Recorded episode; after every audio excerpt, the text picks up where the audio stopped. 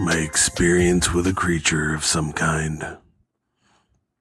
It all started when summer came, and my three friends and I, Lola, Katie, and Jennifer, were all planning to go camping. We were all excited and scared at the same time because we were going camping alone. Lola asked her dad if he could come drop us off. He agreed to take us. When the next day came, we started heading up. Lola's dad set up the camper that we were using. There are some spare blankets inside in case you get cold, he said before leaving. Lola's dad finally got in his truck and turned around. He stopped and rolled down his window and said, No boys to all of us, smiled at us to let us know he was joking with us, and then drove off. There were three rooms in the trailer, one master bedroom, and two rooms with bunks. Each room had a TV in it, so nobody cared what room they got. Everyone knew that Jennifer didn't like small rooms, so we let her have the big room. I was in a room with Lola, and Katie was in a room by herself. I started unpacking when we heard a loud boom outside. Lola, did you hear that? Hear what? The boom. Yeah. We both looked at each other, startled, then continued unpacking. But something seemed off. It was the fact that Lola was so chill about it. I was done unpacking, so I walked outside and started a fire. Jennifer walked out and asked if I saw it. Saw what? I asked. And then she started freaking me out. She was staring behind me, panicking. Her eyes darted back and forth, and then she calmed.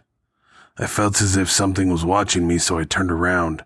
I saw an orb in the corner of my eye, reddish black. But by the time I turned to look, it was gone. I was so freaked out I told Katie that she could cook instead. We had her family's secret recipe of shepherd's pie and a bunch of vanilla cupcakes. There were about a dozen cupcakes left in the open box, so we just left it on the table and went to bed.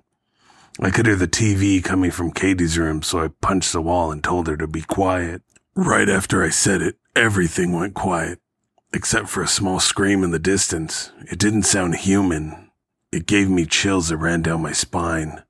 I dozed off, but woke in the middle of the night from hearing someone in the kitchen.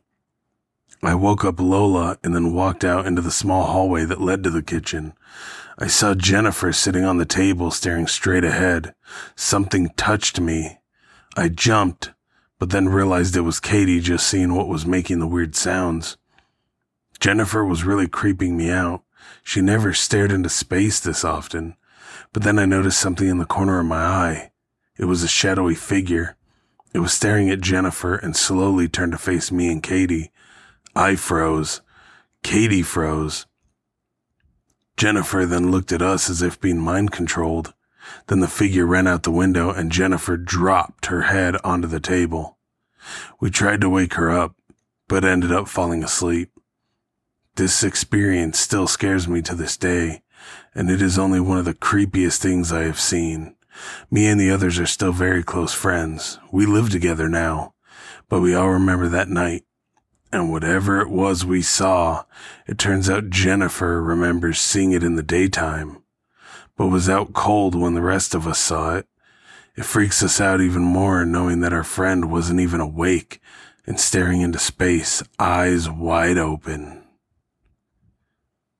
Always be safe on your camping trips. You never know what awaits.